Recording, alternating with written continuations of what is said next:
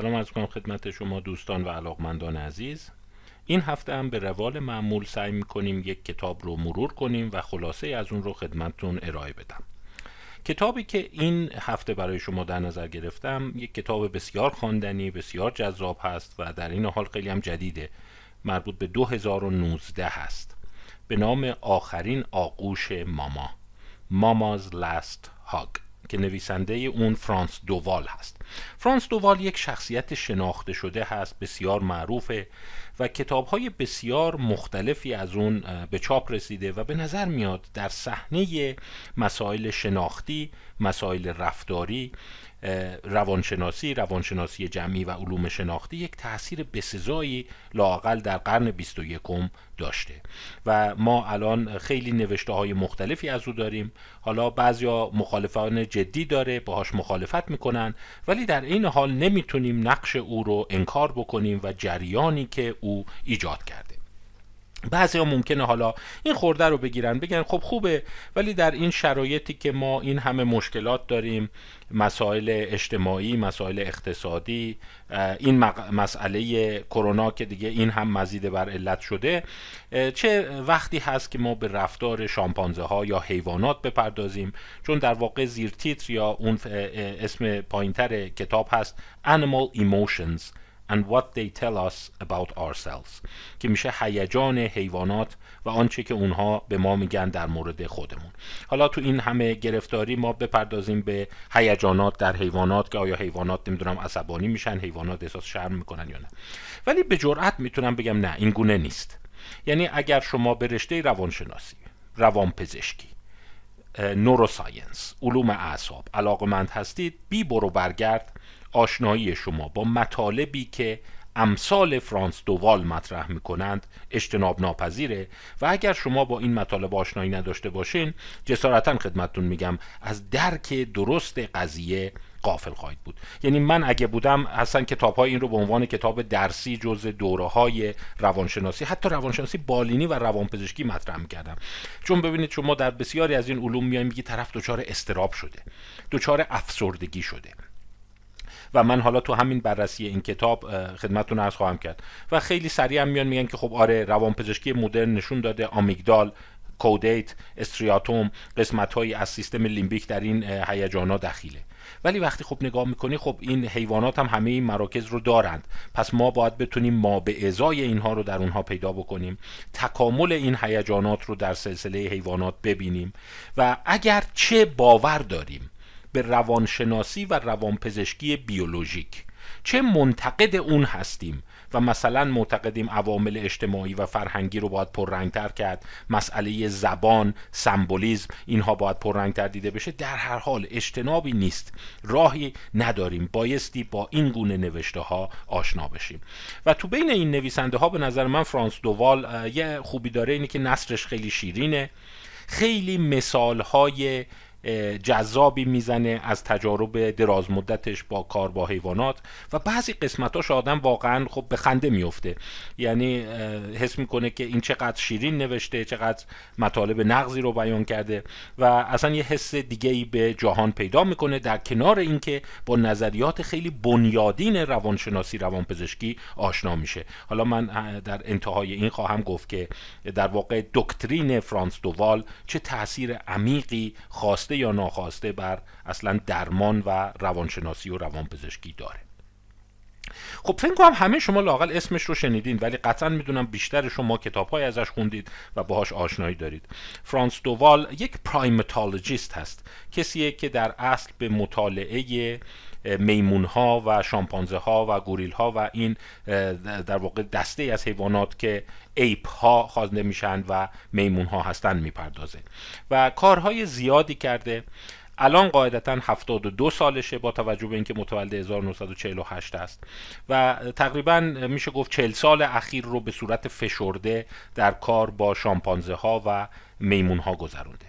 این اسلاید شماره دو عکس سمت چپ مال 1979 هست.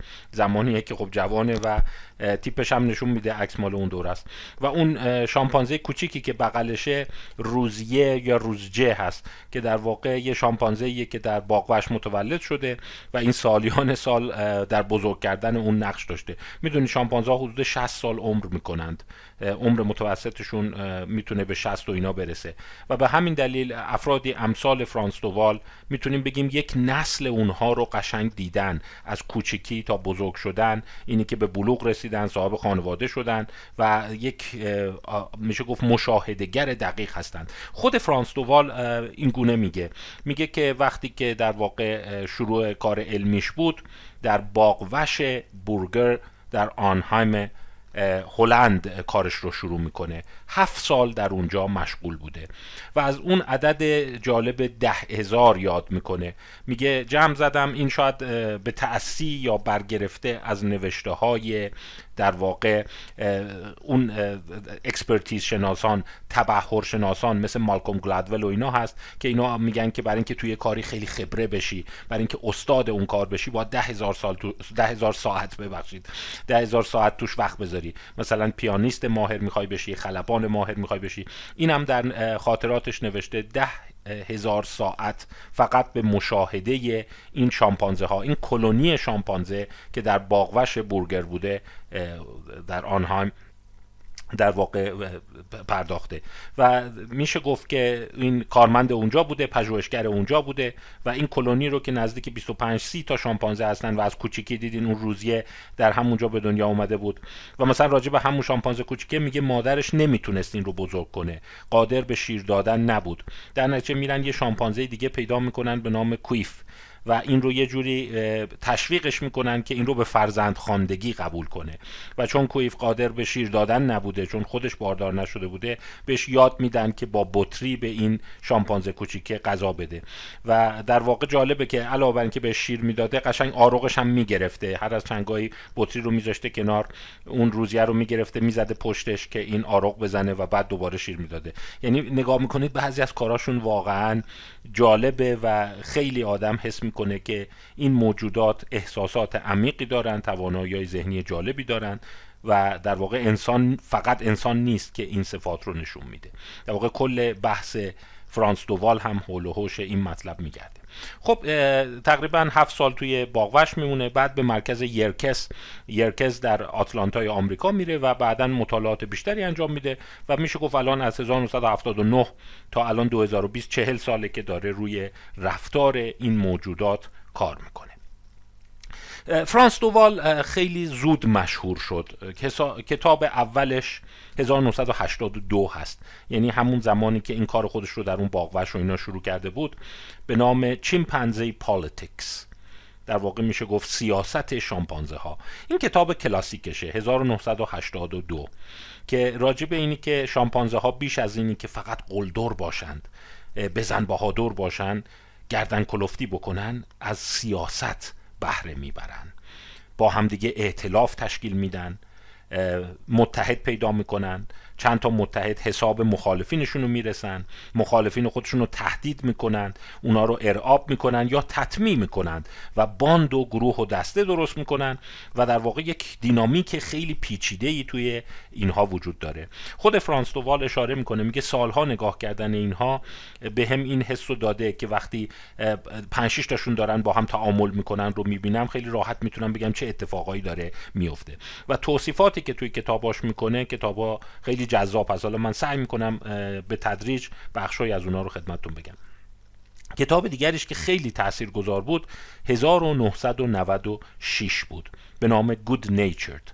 در واقع میشه گفت خوشتینت یا خوشسرشت اتفاقی که میفته اینه از سیر تحول فرانس دووال رو اگر ما نگاه کنیم از کتاب سیاست شامپانزه ها که بیشتر بر جنبه های خشن و اعتلاف و قدرت محوری حکایت داره به تدریج به سمتی حرکت می‌کنه و مدعی هست که جهان حیوانات همش رقابت همش دشمنی و پرخاش نیست.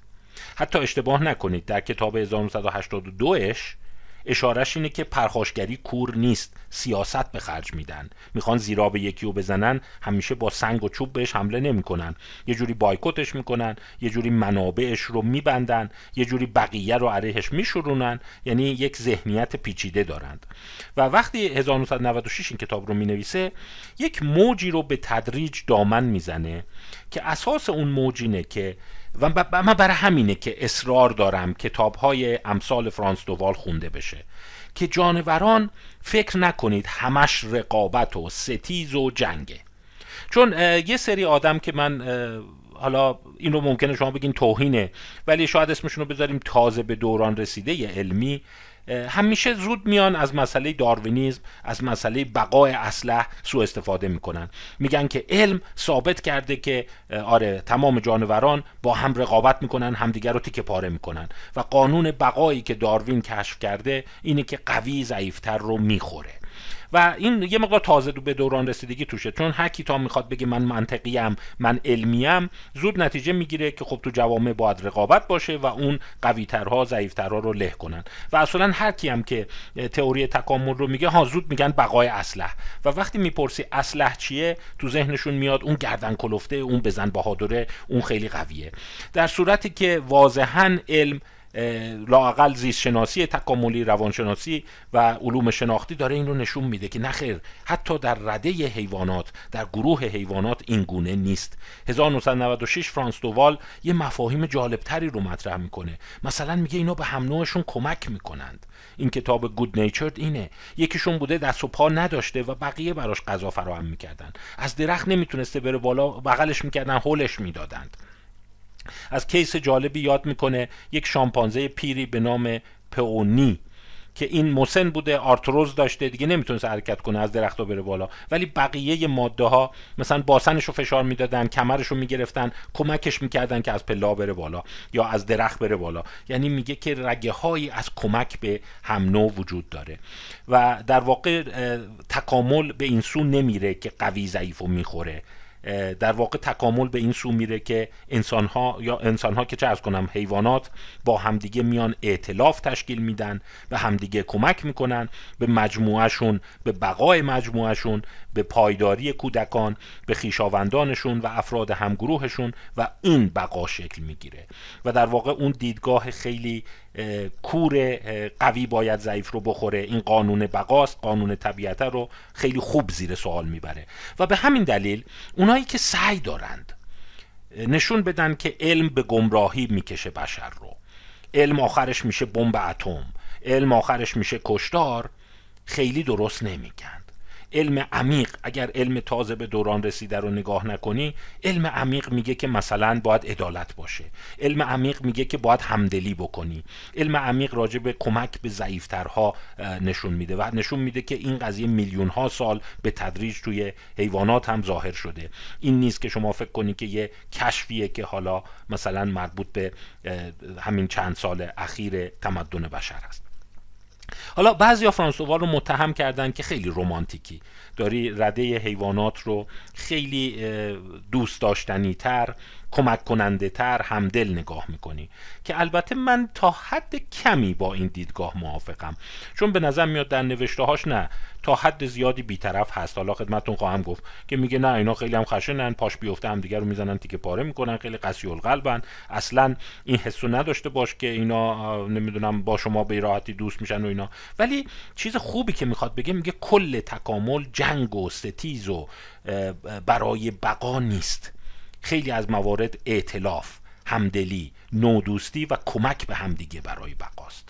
و این فقط اختراع انسان ها بعد از انقلاب فرانسه نیست. حالا اینو چرا میگم انقلاب فرانسه؟ یکی از چیزهایی هم که تو نوشته های فرانس دووال جذابه این اروپایی دیگه هلندیه. احساسم این بود که یه مقدار به آمریکایی ها و فرهنگ آمریکایی با دیده تخفیف نگاه می‌کنه و چند جا مثلا تو همین کتاب آخرین آغوش ماما به اون اشاره می‌کنه. میگه وقتی من در نوشته هم مثلا اومدم گفتم حیوانات هم عدالت رو دوست دارن و اصولا محصول تکامل زیستی در خیلی جاها کمک به هم نوع و عدالت هست. میگه یه سری آمریکایی‌ها شروع کردن به من ایمیل های تهدیدآمیز دادن. اون راستی های افراطی آمریکا که نه خیر این حرفایی که تو می‌زنی کجاش توی تکاملات کجا توی حیوانات هست. اصلا آزادی و برابری اختراع انقلاب فرانسه است و قبل از اون هیچ ایده وجود نداشته. خب این نشون میده که حالا خواسته به صورت زمینی بگه چقدر بی سوادن چقدر جهان رو محدود می‌بینند و اصلا دید عمیقی ندارن یا یه جای دیگهش میگه که آمریکایی ها توی کنگره ها که شرکت می‌کنن اینی که به زبان مادریشون خب راحت تر صحبت می‌کنن. زبان انگلیسیه. این توهم رو پیدا می‌کنن که از بقیه باهوشترن. چون خیلی تو کنگره روون حرف می‌زنن. در صورتی که مثلا اون ایتالیایی یا فرانسوی چون داره به زبان دوم حرف می‌زنه یه مقدار لکنت داره یه مقدار لغت ها رو خوب نمی‌تونه بگه. این ایده رو پیدا کردن که اونا شاید به اندازه ما قضیه رو عمیق نمی‌فهمن. خلاصه خواستم بگم که یه مقدار حس می‌خوام. یه مقدار احساس منفی به اون زیاده طلبی آمریکایی ها هم داره. حالا این به عنوان یه نکته فرعی توی نوشته هاش.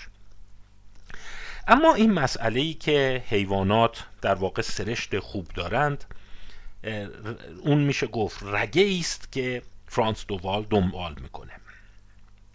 کتاب مشهور دیگرش مال 2009 این وسط چند تا کتاب دیگه هم داره ولی به اندازه اینا مشهور نشدن. The Age of Empathy عصر همدلی. Nature's Lessons for a Kinder Society درس های طبیعت برای یک جامعه مهربانتر. فرانس دووال میگه وقتی از 1980 شروع کردم این مفاهیم رو مطرح کردن خیلی ها منو به سخره می‌گرفتن مسخره می‌کردن که آخه حیوانات نودوستی ندارن حیوانات کمک ندارن حیوان فقط همدیگر رو میدرند غذای همدیگر رو میقاپن ولی اون میگه نه من رگه هایی دیدم تو اینها که درد همو متوجه میشن. سعی می‌کنن به هم نوع خودشون کمک بکنند و از اینه که یکیشون در عذابه بقیه همچین احساس خوبی نخواهند داشت. از طبیعت می‌تونیم درس بگیریم برای یک جامعه مهربانتر. به همین دلیل به نظر من نوشته های فرانس دووال جز قهرمانان حامی علمه که ادعاش اینه که اگر علم رو شما درست بفهمید نه علم تازه به دوران رسیده. متوجه خواهید شد که علم ما رو به سمت درک متقابل به سمت همدلی به سمت حمایت میکشونه و این پدیده ها ریشه در میلیون ها سال تکامل زیستی هم دارند. تقابلی نباید بین علم و اخلاق بیولوژی و اخلاق تکامل و داروینیزم و اخلاق وجود داشته باشه. باز یه شاهکار دیگه داره 2013 من جست و گریخته به این کتاب اشاره کردم. The Bonobo and the Atheist.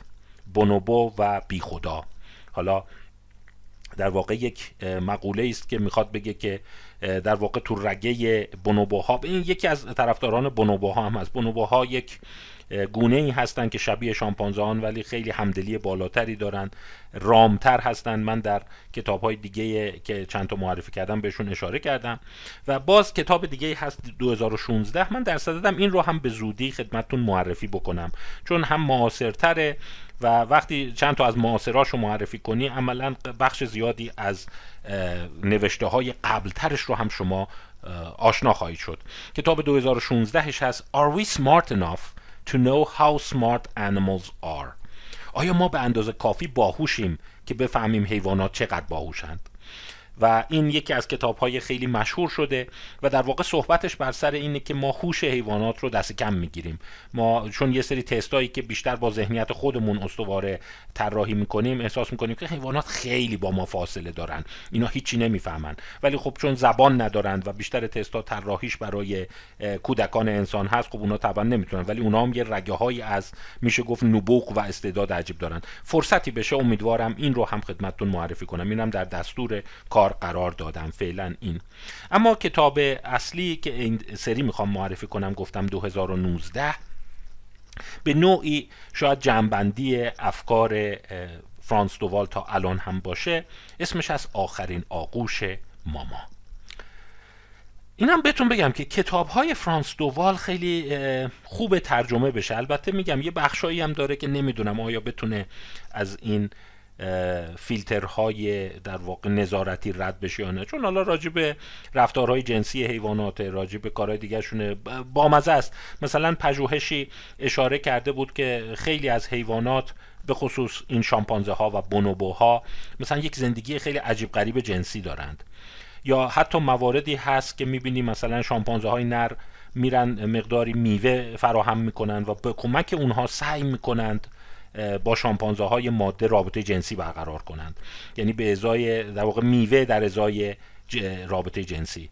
مثل این جوامع بشر که پول در ازای رابطه جنسی است و حتی مثال جالب می‌زنه که مثلا یه جا هست می‌بینی اون شامپانزه ماده اون بونوبو ماده میوه رو می‌خوره و بعدا از جنسی رابطه جنسی امتناع می‌کنه سر نره کلا می‌ذاره.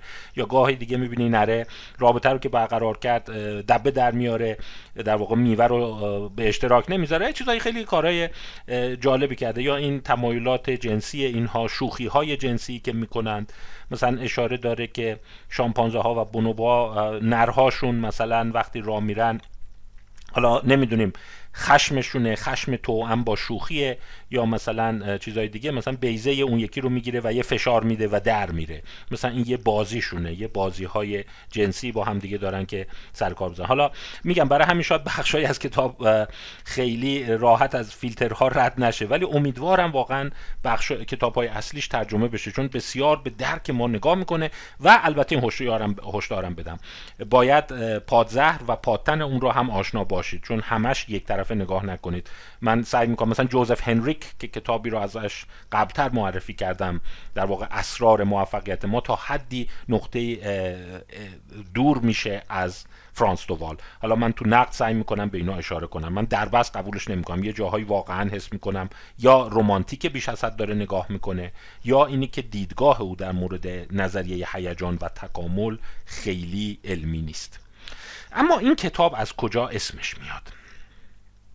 ماما یک شامپانزه 59 سال است. 59 سال برای شامپانزه دیگه خیلی زیاده یعنی تقریبا میره دهه 90 ما.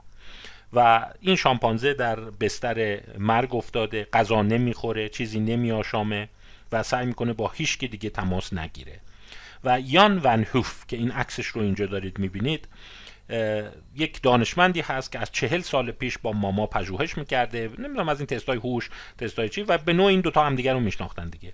و میاد به بالین او و سعی می‌کنه با او تماس بگیره. و عکس عملی در واقع ماما نشون میده که دو میلیون تو همون روزای اول بیننده پیدا می‌کنه تو یوتیوب. و منم توصیه می‌کنم که حتما برید این رو در یوتیوب یا کانال های مختلف ببینید. اگر خواستید سرچش خیلی راحته. بزنید ماماز لاست هاگ ویدیو. دو سه دقیقه است. و داستان این شکلیه که تا ماما اینجا هست اول ونهوف رو نمی‌شناسه. سعی می‌کنه که بی باشه بعد تا میشناستش یه دفعه بلند میشه خنده می‌کنه دهنش باز میشه اون جیغ مخصوص شامپانزه ها رو که انگام خوشحالی هست می‌کشن. حالا چون باید اونو بدونید این نکته شو ممکنه بگین که چی فقط داره عربده می‌کشه. نه اون جیغ شادیشونه. که یه جوری وقتی یه چیزی خوشحالشون می‌کنه اونجوری جیغ می‌زنن که یعنی آه کجا بودی؟ مثلا این همه سال ندیدمت یادش میاد خاطرش میاد. دست همو می‌گیرن دست می‌کشه رو سرش یه جوری بهش نگاه می‌کنه و چند دقیقه با هم هستند همدیگر رو بغل می‌کنن و یه صحنه خیلی قشنگ داره که ماما دستش رو می‌ذاره پشت سر یان ونهوف و شروع می‌کنه چندین نوبت پشت سر هم تون زدن آروم می‌زنه پشتش. شما هم دیدی آدم هم دیگر رو بغل می‌کنن موقع هم دردی مثلا آهسته می‌زنن پشت هم دیگه. اینم اون کارو می‌کنه. به نظر میاد داره یه ودا می‌کنه. به نظر میاد داره یه جوری همدیگه رو آرامش میدن تسکین می‌کنه. و بعدش به نظر میاد یه جور مدل خداحافظیه که میگه خب برو دیگه. بعد دوباره اینجوری لوله میشه تو بسترش و در واقع حالا سوالایی که در واقع فرانس دووال مطرح می‌کنه. فرانس دووال هم مدت ها با ماما پژوهش داشته. چند مقاله چاپ کرده از کارهایی که روی ماما انجام شده آموزش هاش کارهایی که می‌کرده. و سوالش اینه که این موجود مثلا دلتنگ می‌شده؟ آیا شناخت دوستای قدیمی شو داره؟ آیا قدردانی گراتیتود توی حیوانات هست؟ حالا خواهم گفت بخش های مختلف. آیا اصلا مفهومی از مرگ دارند آیا مفهومی از این دارن که دیگه اون جوونیم رفت و دیگه اون توان رو ندارم؟ اینی که یه آشنا رو می‌بینن چی میشه خلقشون خوب میشه و در واقع یک حالت شاد پیدا می‌کنند. خب پس در واقع این وچه تصمیه این کتاب بود و این رو شروعی گذاشته بر اینی که یک سری مباحث رو مطرح بکنه. حالا من سعی می‌کنم مباحث مطرح شده رو به صورت فهرست خدمتتون بگم و بحث مختصری از هر کدومش خدمتتون ارائه بدم. یکی از مباحثی که مطرح می‌کنه اینه مقوله در واقع همدلی و صفات اخلاقی در حیوانات. میگه تا 1970 تقریبا بیشتر رفتارشناسان باورشون بر این بود که چیز مهمی که ما در حیوانات داریم پرخاشگری، جنگ و چنگ و دندان به هم نشان دادنه. حتی مثلا نوشته های کنراد لورنس. این کنراد لورنس و اونم غاز معروفش مارتینا. بیشتر بر این مت... سواره که حیوانات اون هسته مرکزی رفتارشون جنگ و خشونته. و می‌دونید که بعد از اون افرادی میان نقد می‌کنن که میگن آنچه که انسان رو از حیوان متمایز می‌کنه اینی که می‌تونه خشونت خودش رو کنترل بکنه. در واقع مفاهیم فرویدی میگه تمدن زمانی ساخته میشه که شما بتونی اون پرخاشگری خودت رو به هم نوعت مهار بکنی. دیگه به همدیگه سنگ پرت نکنی همدیگه رو نکشی. به نوعی کشتن هم نوع حمله به هم نوع تابو بشه. و می‌دونید کنراد لورنس کتاب مشهوری داره On Aggression. البته On Aggression ترجمه انگلیسیشه. آلمانیش sogenannte Böse هست. میشه در واقع شرارت معروف یا شرارت مشهور که مال 1963 هست. و این کتاب ترجمه شده به فارسی. سالها قبل 1155 ترجمه شده تحت عنوان تهاجم توسط جناب آقای دکتر هوشنگ دولت آبادی. یک ترجمه بسیار عالی هست. و برای منم خیلی نوستالژیکه چون تقریبا تو اون اوایل جوانی این کتاب رو خوندم و خیلی بهم تاثیر گذاشت. در مورد رفتار حیوانات ولی بیشتر اون مقولش مسئله تهاجم به هم دیگه و پرخاشگریه. ولی فرانس دووال میگه من جز اونایی بودم جز پیش قراولایی بودم پیشکسوتانی بودم که تقریبا در سالهای اواخر هفتاد و اوایل هشتاد اینو مطرح کردم که در حیوانات مسئله همدلی کمک به هم نوع و در واقع به یاری هم شتافتن هم در کنار پرخاشگریشون وجود داره. او منکر پرخاشگری حیوانات نیست. مثلا اشاره می‌کنه میگه که اگر شما با شامپانزه از کودکی بزرگ نشدی مثل مثلا اون روزیه که با فرانس دووال بزرگ شده شامپانزه بعدا با هم دوست شدین هیچ وقت جرأت نمی کنید که با او تنها باشید توی یه اتاق. چون ممکنه عصبانی بشه. اینا مرکوریالن. اینا همچین اعصاب ندارن. یه دفعه سر یه چیز کوچولو عصبانی بشه و شروع کنه شما رو زدن. و این زدنش دستش هم فوق العاده قویه. می‌دونی شامپانزه با یه انگشت می‌تونه خودش رو از سقف آویزون کنه. موجودی که انگشتش اونقدر قویه که می‌تونه 50 کیلو 60 کیلو رو تحمل کنه. ببین با همون بزنه تو صورت شما یا تو چشم شما چی میشه. و می‌دونید که شاید 100 سال پیش یه سری مسابقات بود. مردم پول می‌دادن برن کشتی بین شامپانزه و کشتیگیرای مشهور رو ببینن به خصوص تو آمریکا. و نکته جالبی که هست اینه که هیچ وقت انسان نمی‌تونسته شامپانزه رو زمین بزنه. اینقدر این قویه بدنش کامل ازولانیه و میگم با یه دستش خودش رو می‌تونه از سقف نگه داره تازه بچهش هم بغل کنه تابم بخوره و تازه لگدم بزنه. یا اشاره که می‌کنه میگه اینا وقتی با هم دعوا می‌کنن دیگه واقعا خیلی به قول این چیزا که دعوا می‌کنن خیلی نامردی هم دیگه رو می‌زنن. یکی از کارهایی که می‌کنن مثلا چنگ می‌زنند و بیزه های همون می‌کنند. یعنی نرها وقتی می‌خوان کینه دارن انتقام دارن اصلا همچین احساس ترحمی به هم ندارن. دعوا که می‌کنن یکی از کارهایی که می‌کنن حمله می‌کنن به ناحیه تناسلی و اجزای تناسلی رو می‌کنند. یعنی اینقدر دستشون هم قویه و انگشتای قوی دارن. یا مثلا اشاره ای که می‌کنه اینه که وقتی یه شامپانزه در واقع رئیس اون دسته هست اون بالای هرم قرار داره آلفا حساب میشه و بقیه ازش حساب می‌برند تا زمانی که جوانه و قویه بقیه ازش حساب می‌برند. یه جوری جلوش خیلی کارا رو نمی‌کنن. جلوش پاشونو دراز نمی‌کنن جلوش دختربازی نمی‌کنن جلوش نمی‌دونم زیاد میوه نمی‌خورن. ولی وای میستن وقتی ضعیف شد آدم یاد حمله به اون معمر قذافی یا اون اواخر کار بریا اون رئیس سازمان امنیت شوروی میفته که وقتی از قدرت افتاد پایین میگه همون شامپانزه های درجه دو سه یه دفعه میریزن سرش و به وحشیانه ترین وضعی میکشنش. یعنی در واقع پاسخ میدن به اون حالت های سلطه طلبی که قبلا داشته. البته میگم کتابش پر از نوشته های جالبه. اینم میگه که میگه همه شامپانزه هایی که در رأس هرم هستند این بلا نمیاد سرشون. میگه اون شامپانزه هایی که مهربان بودند و در واقع میشه گفت با یک رعفتی با بقیه مدارا کردند همیشه انصاف رو رعایت کردند همیشه خودشون اول غذا نخوردند غذاشون رو با دیگران به اشتراک گذاشتند. وقتی پیر میشند پایین ترها او را از مقام خودش برکنار می‌کنند ولی نه با خشونت. و در واقع به آرامی. حتی اشاره می‌کنه که وقتی به بستر بیماری افتادن این خیلی جالبه. میره براش مثلا علف فراهم می‌کنه که زیر سرش بذارن یا زیر دست و پاش بذارن که دردش نیاد. یعنی براش یک جور میشه گفت مثلا تخت خواب یا یه بستری آماده می‌کنن که اون دوران آخر عمرش رو اونجا سپری بکنه و مواظبت می‌کنن بهش و نذارن کسی بهش حمله کنه. یعنی جالبه می‌بینی کینه و انتقام و در این حال قدردانی توی اینها به ادعای فرانس دوال وجود داره. یا مثلا اینجا آزمایشی هست که میگه فقط مختص شامپانزه ها نیست. این یه پژوهشیه. من در اون سی دی در اون دیویدی همدلی امپاتی به این اشاره کردم. یه کار خیلی مشهور این بال بن آمی بارتال هست. این بال بن آمی بارتال.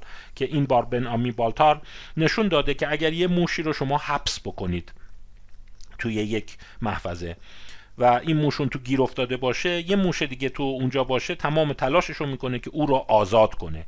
یعنی موش ها سعی می‌کنن هم نوع خودشون رو از توی تله یا از توی قفس درارند و این مال این نیست که مثلا اون موشه اونقدر جیغ داد می‌کنه ناراحته و این میگه اعصابم خورد کردی گوشم رفت سرم رفت چقدر جیغ می‌زنی بیا درت بیارم. این نیست. دیدن حتی اگر نذارن اون موش اصوات جیغ و از خودش صادر بکنه اون موشی که تو تله هست. باز اون یکی حس می‌کنه این گیر افتاده و میاد کمکش می‌کنه. حتی یک مقاله مشهوری بود که این تیتر چند نوشته تو در واقع نیویورک تایمز و مجلات عمومی تر شد. که موش ها در واقع هم نوعشون آزادی هم نوعشون رو به شکلات ترجیح میدن. چون اومده بودن همین کار رو اینبال بن آمی بارتال انجام داده بود. خانم اینبال بن آمی بارتال کار پژوهش خیلی قشنگی. سر این خیلی مشهور شد.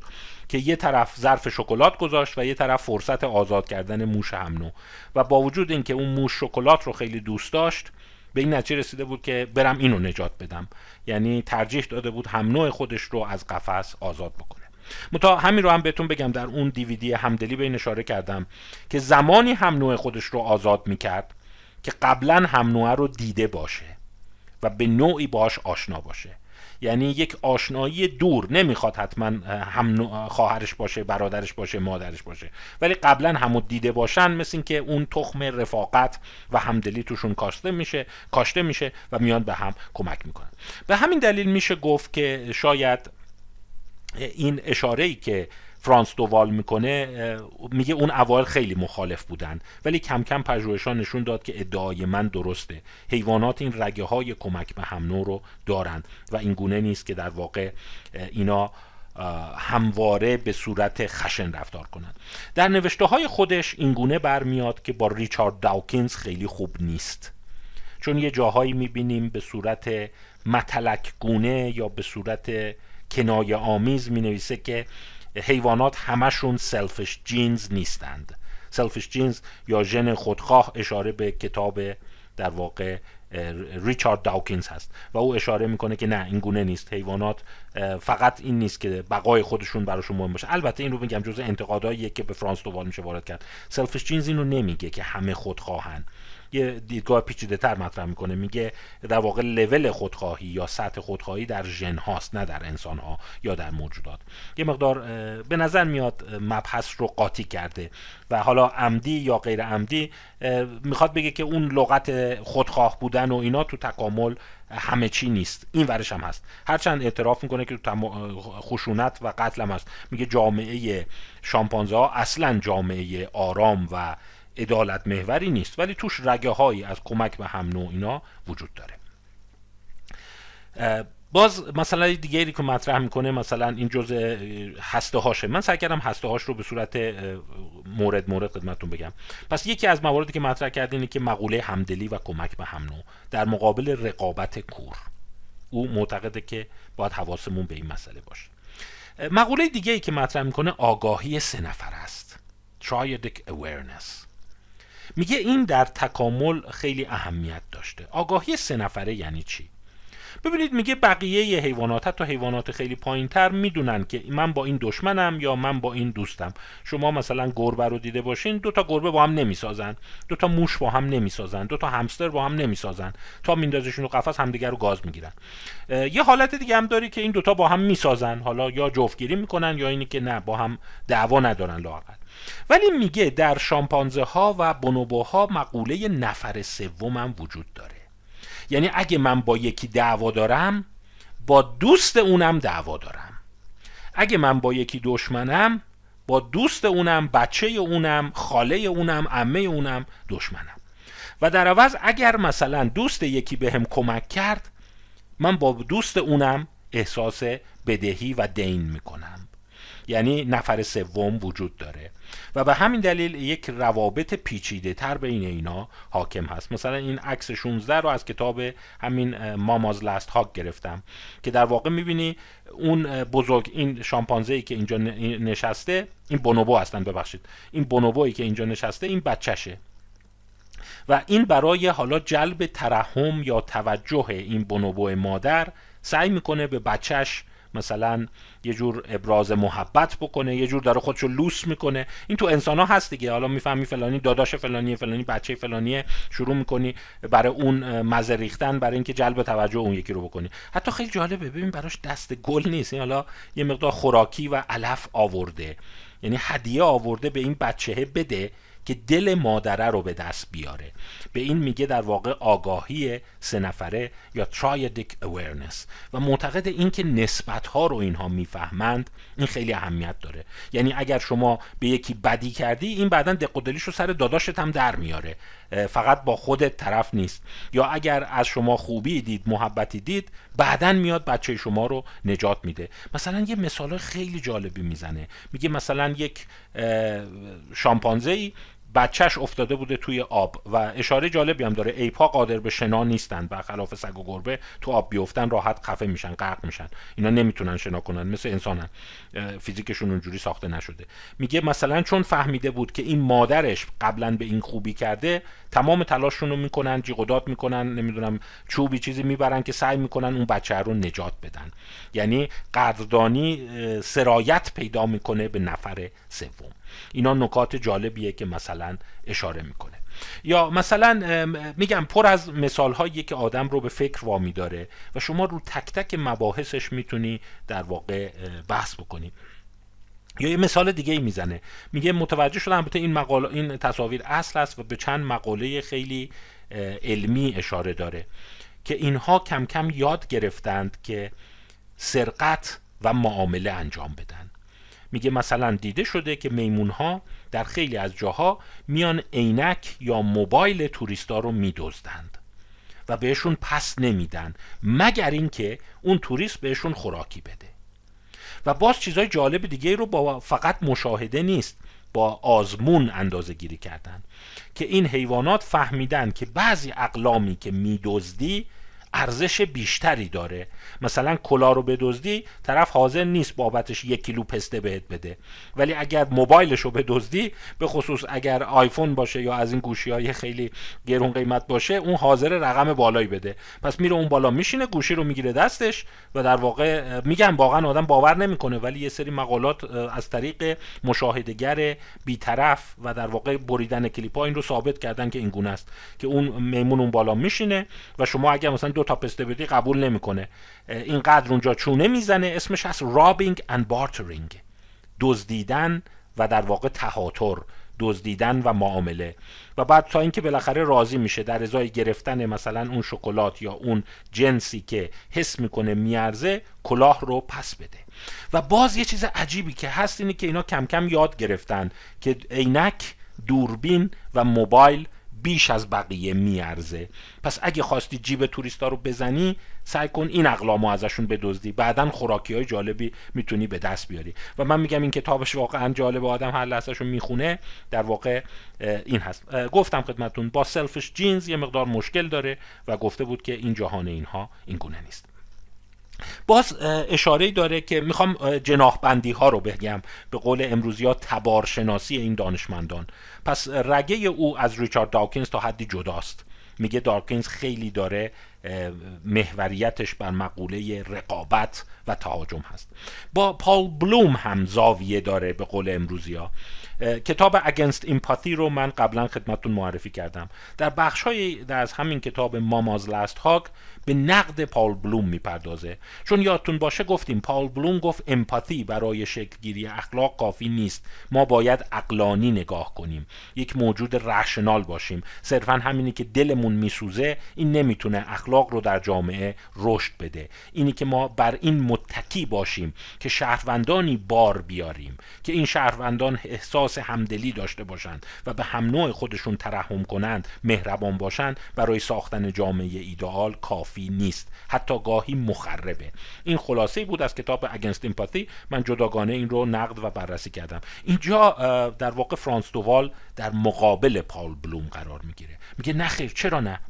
اگر ما از رگه امپاتی همدلی شروع کنیم و اون رو رشد بدیم همان گونه که تو حیوانات هست می‌تونیم به یک سامانی برسیم. یعنی شامپانزه ها هم همدیگر رو گفتم. تیکه پاره نمی‌کنن. اون مثالش خیلی قشنگ بود. می‌گفت اگر شما در رأس اون هرمی و ظلم کردی خوراکیات رو با اونا تقسیم نکردی. فقط جای خوب رو برای خودت برداشتی.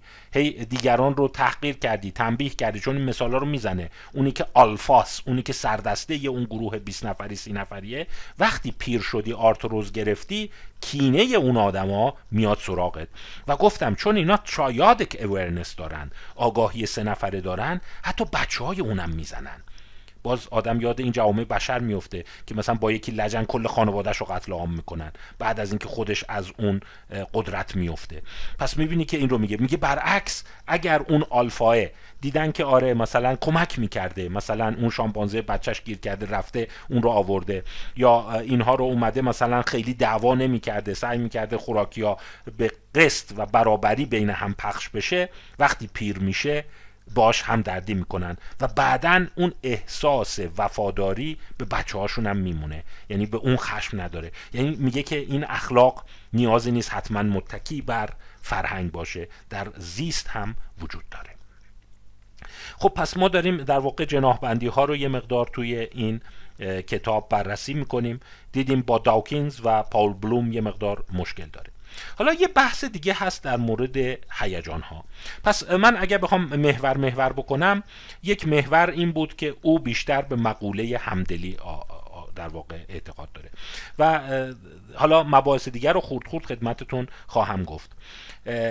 بذارید مبحث بعدی در مورد چگونگی شکلگیری هیجان. منتها چون فایل الان خیلی داره طولانی میشه من این رو بشکنم و در فایل بعد این مسئله رو به بحث بگذارم که او معتقد آیا حیوانات هیجان دارن احساس دارند یا ندارند